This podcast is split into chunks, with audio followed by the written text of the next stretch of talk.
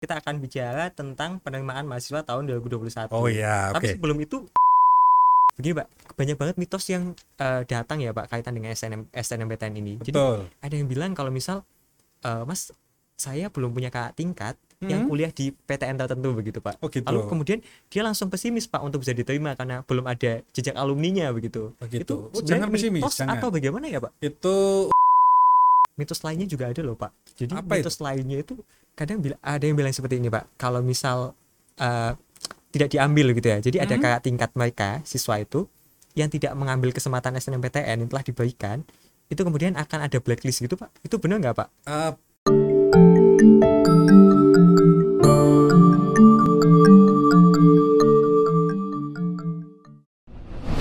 tadi SNMPTN ya Pak. ya Kita akan berlanjut ke jalur yang kedua Pak untuk yang UTBK dan S- eh, UTBK SBMPTN maksud oke. saya. Apa sih Pak bedanya UTBK dan SBMPTN? Begini, nah jalur masuk itu kan ada tiga tadi ya, Iya, SNMPTN, SBMPTN dan seleksi mandiri. Nah pada jalur SNMPTN tadi adalah eh, yang menentukan adalah prestasi akademik daripada siswa. Sedangkan pada jalur SBMPTN itu penerimaan mahasiswa barunya seleksinya itu menggunakan nilai UTBK. Jadi untuk bisa mendaftar SBMPTN harus punya nilai UTBK, tadi UTBK. ya. Maka tahapannya ikut UTBK dulu, gitu kan. Dia punya akun. Kalau nanti kok eh, tidak lolos SNMPTN, gitu kan, atau mungkin siswa yang saat ini tidak masuk ke eligible, nah itu silakan membuat akun untuk bisa mengikuti tes UTBK. Begitu Mas Dwi. Kalau misal kita oh ya Pak kaitan dengan tadi ya Pak Ya. akun nih.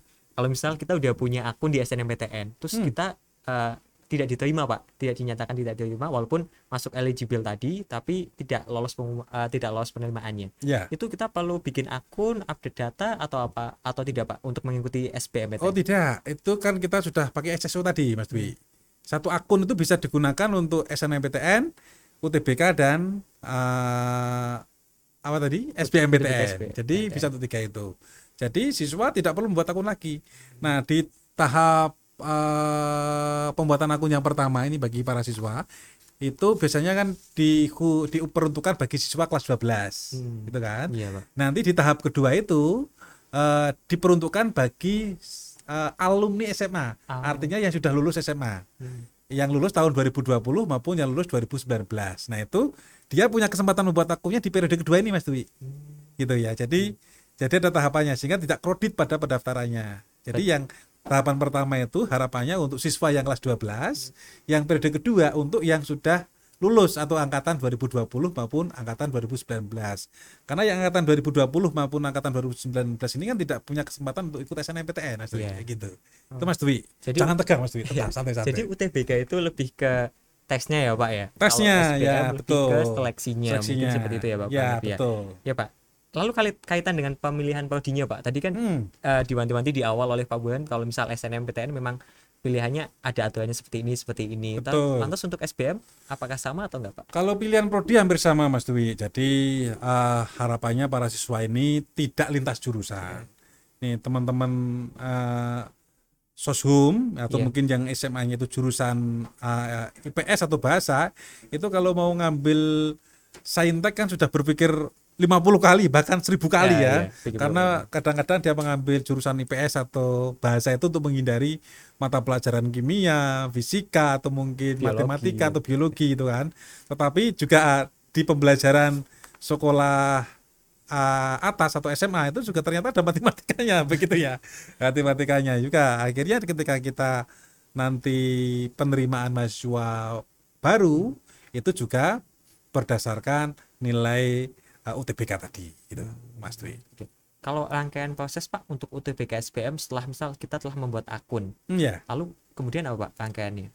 Kalau sudah membuat akun, ini kan tahapannya masih SNMPTN ya. Iya. Kalau nanti sudah ada pengumuman sampai ke tahapan akhir dari SNMPTN, artinya pengumuman itu, baru nanti akan dibuka pendaftaran uh, UTBK-nya. Hmm. Nah, ketika mendaftar UTBK, harapannya juga menyesuaikan harapannya tidak jauh dari tempat tinggal siswa, sehingga para siswa tadi tidak akan kesulitan dalam hal transportasi gitu. Gitu. Berarti untuk tahun ini tuh nanti tesnya mekanismenya itu online daring dari rumah atau bagaimana Pak? Eh, saat ini masih seperti tahun 2020 kita akan menggunakan pusat-pusat UTBK. Di UNES juga akan menjadi pusat UTBK. Ya tentu dengan protokol ketat ya, protokol kesehatan gitu Mas Dwi.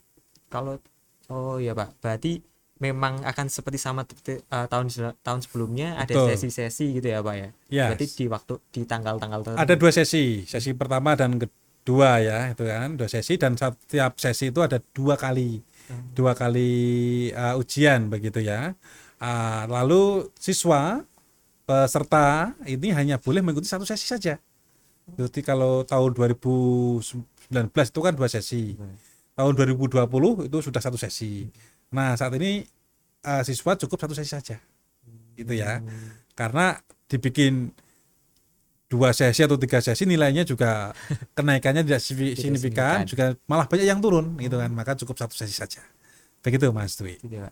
Oke Pak, tadi kita udah bincang untuk SBMPTN Pak sama UTBK ya. Jadi Ya. kurang lebih gambarnya memang uh, berdasarkan nilai tes tadi di UTBK yang kemudian diusulkan untuk SBMPTN.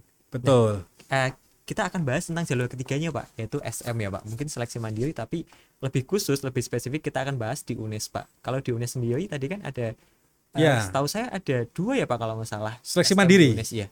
seleksi mandiri ada dua jalur prestasi dan jalur reguler Mas Dwi saya pernah tahun lalu tuh membahas seleksi mandiri dengan hostnya itu ganteng juga itu kalau nggak salah ketua TIK dulu Mas Oh. Bringosen itu sekarang ganti hostnya kok jadi yang tidak berkumis itu bagaimana Oh, ini? iya, Pak, saya juga heran. Dulu hostnya itu berkumis loh. Apa Mas Dwi menjadi eh, menjadi menjadi rapi itu karena menghilangkan kumisnya ya Iya. itu ya?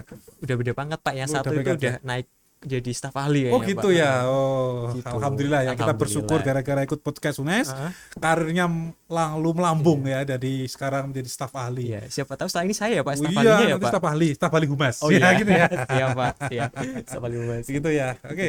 Apa lagi Mas Dwi? Berarti ada ya. reguler dan juga tadi prestasi ya Pak. Betul. Nah, berarti yang mana yang duluan atau keduanya berjalan bersamaan? Eh, kita akan eh, lebih dulu membuka yang jalur prestasi. Hmm. Nah, jalur prestasi ini diperuntukkan bagi siswa yang memiliki prestasi tingkat nasional. Juara 1 2 3 atau prestasi tingkat internasional atau prestasi juara satu tingkat provinsi. Hmm. Nah, kalau juara 2 3 di tingkat provinsi atau juara satu tingkat kota eh, kita belum memberikan ruang ya. Ruang kita berikan kepada yang juara satu tingkat provinsi, juara satu dua tiga tingkat nasional atau juara tingkat internasional. Di jalur prestasi ini juga kita memberikan kesempatan kepada seluruh siswa yang memili- memiliki eh, kemampuan lebih ya. Nah, misalnya dia tafid juara eh, apa itu namanya eh, e-sport ya. E-sport. E-sport. Oh iya, Nah, itu e-sport, juga bisa. Nah, sebagai apa namanya uh, prasyarat untuk mengikuti pada jalur prestasi ini. Untung keuntungannya apa Mas Dwi di jalur prestasi ini kalau kalau, Kalau pernah pres- tahu kabarnya Mas Dwi? Kalau untuk yang jalur prestasi ini mungkin keuntungannya lebih itu ya Pak. Apa ya? Nggak terlalu saya kita udah punya golden, golden ticket di awal uh, untuk penerimaannya gitu. Betul. Jadi bagi yang mendapat kesempatan di jalur uh, seleksi mandiri ini ada dua kemungkinan. Satu pesertanya ketat sekali karena ini para juara gitu kan. Para Iya. juara akan bertarung untuk uh, kursinya merebutkan gitu. kursi yang ada di UNES ini karena kuota di prestasi ini cukup terbatas. Kita mungkin akan membuat kuota antara 150 sampai dengan 200 gitu di jalur prestasi ini. Nah, yang diterima itu juga akan mendapatkan UKT itu biayanya cukup ringan. Kalau yang diterima di tahun 2020 kemarin UKT-nya eh, satu jutaan Mas Dwi selama satu semester gitu. Itu keuntungannya. Kalau yang bersangkutan kok punya prestasi lagi di kampus nanti kita prioritaskan untuk mendapatkan beasiswa bidang kemahasiswaan akan melakukan uh, perekaman jejak ya atau rekam jejak terhadap yang diterima pada jalur seleksi prestasi ini. Ada rekap prestasi yang kemudian Iya. nanti bakalan apa memudahkan untuk pemberian lain-lain ya Pak, Betul, lain-lain betul. ya Pak. Iya betul begitu Mas Dwi. Tadi itu yang prestasi Pak. Kalau Hmm. untuk yang kedua Pak, kedua itu kan ada jalur tadi reguler ya Pak. Ya reguler itu nanti akan dibuka setelah selesai proses atau di pertengahan proses SBMPTN. Nah nanti eh, calon mahasiswa itu dapat mengikuti seleksi mandiri UNES itu kan yang informasinya akan kita update terus di laman UNES ACID atau di penerimaan.unes.ac.id. Kita punya laman bagus itu. Hmm. Dulu yang dikelola oleh host yang berkumis dulu ya Oh ya, itu sekarang sudah sekarang sudah naik jenjang Naik jenjang lagi ya, Pak. tinggi itu itu punya laman bagus itu penerimaan .tunes.ac.id nanti diupdate terus adik-adik jangan lewatkan laman penerimaan .tunes.ac.id agar adik-adik mendapatkan informasi terupdate tentang penerimaan mahasiswa baru di UNES begitu Mas Dwi Oh iya Pak.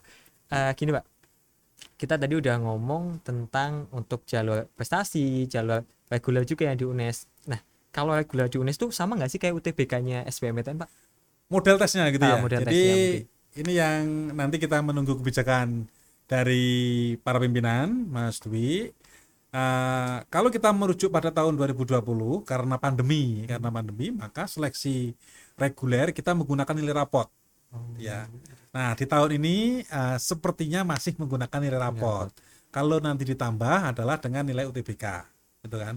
Tapi kalau nanti kok di di eh, bulan-bulan Mei atau mungkin Juni kok Pandemi. eh, pandemi sudah surut ya kita akan juga bisa berkemungkinan juga ada tes mandirinya Mas Dwi Berarti tesnya tertulis gitu ya Uh, Pak? tes tertulis di kampus atau mungkin tes berbasis komputer tapi di di UNES gitu. Nah, kita masih menunggu nanti. Nah, siapkan untuk seleksi mandiri ini tetap nilai rapotnya harus disiapkan. Begitu pula nilai UTBK-nya juga harus disiapkan. Siapkan. Begitu Mas Dwi. Oke Pak Bulan, banyak sekali info yang telah kita bagikan Mas Dwi. pada kesempatan ini kepada Sobat UNES. Terima kasih atas rawuhnya di Oke. podcast UNES. Dan bagi teman-teman podcast UNES, jangan lupa untuk pantengin terus channel YouTube kita, ada juga di Spotify, di podcast UNES. Dan saya Dwi Hermawan, mohon undur diri. Sampai jumpa di kesempatan berikutnya. Bye-bye. Wassalamualaikum warahmatullahi wabarakatuh.